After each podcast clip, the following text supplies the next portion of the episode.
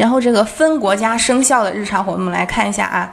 第一个，第一个是日常分国家的折扣率呢，不得高于报名大促活动中对应国家折扣率。刚刚我们看的是全球生效这个日常活动是总体的，然后现在呢就是分国家的了。第二个就是大促活动对应国家折扣率呢，必须高于日常分国家的折扣率。其实也是一个意思啊，它也是把一句话来回再说。我们来看一下他举的这个例子，大家就明白了。比如说，你先报名这个大促活动，然后俄罗斯是要求百分之五十的折扣，西班牙呢是百分之四十九的折扣，然后法国呀、巴西啊等等这其他的这五类国家，还有这个其他国家这六类国家，他们是百分之五十一的折扣。那你接下来再去报名这个日常活，你再去报名这个日常活动的时候，你这个俄罗斯的。这个活动呢，就必须要比你大促的时候这个百分之五十要低，也就是说你最高只能去打百分之四十九的折扣。那西班牙呢，它这个大促活动是百分之四十九，那你只能比这个四十九要低，你最高呢只能打百分之四十八的折扣，就这个意思啊。那其他国家呢，它是要求百分之五十一，那你要去这个日常活动。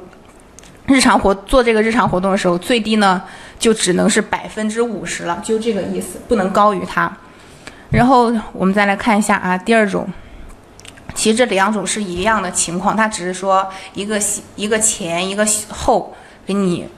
嗯，就是翻来覆去再解释一下吧，其实就是一个意思。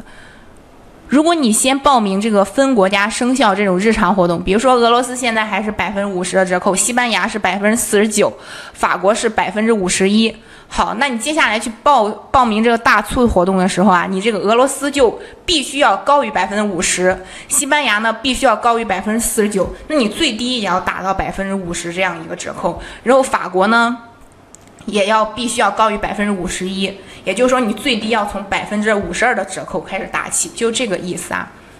这个大家可以理解什么意思吗？它可能有一点点绕，但他说的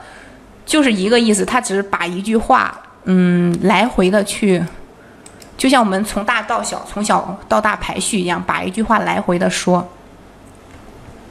好，这个就是控价的规则，大家有还有什么疑惑吗？如果有的话，再给大家解释一下；如果没有的话，我们就往后看了。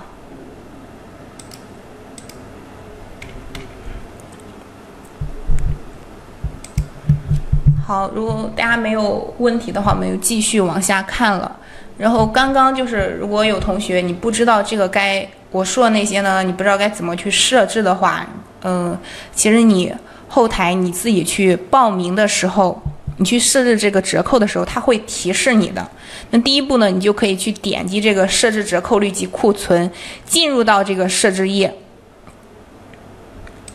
第二步呢，你就可以看到它这个点击这个折扣要求的详情，就可以看到这些内容。你的折扣该怎么样去设置？它会告诉你这个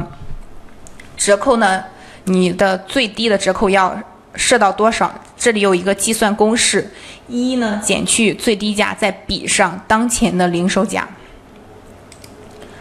第三步呢，就是你根据我们刚刚说的那八大类国家嘛，去填写这个分国家折扣，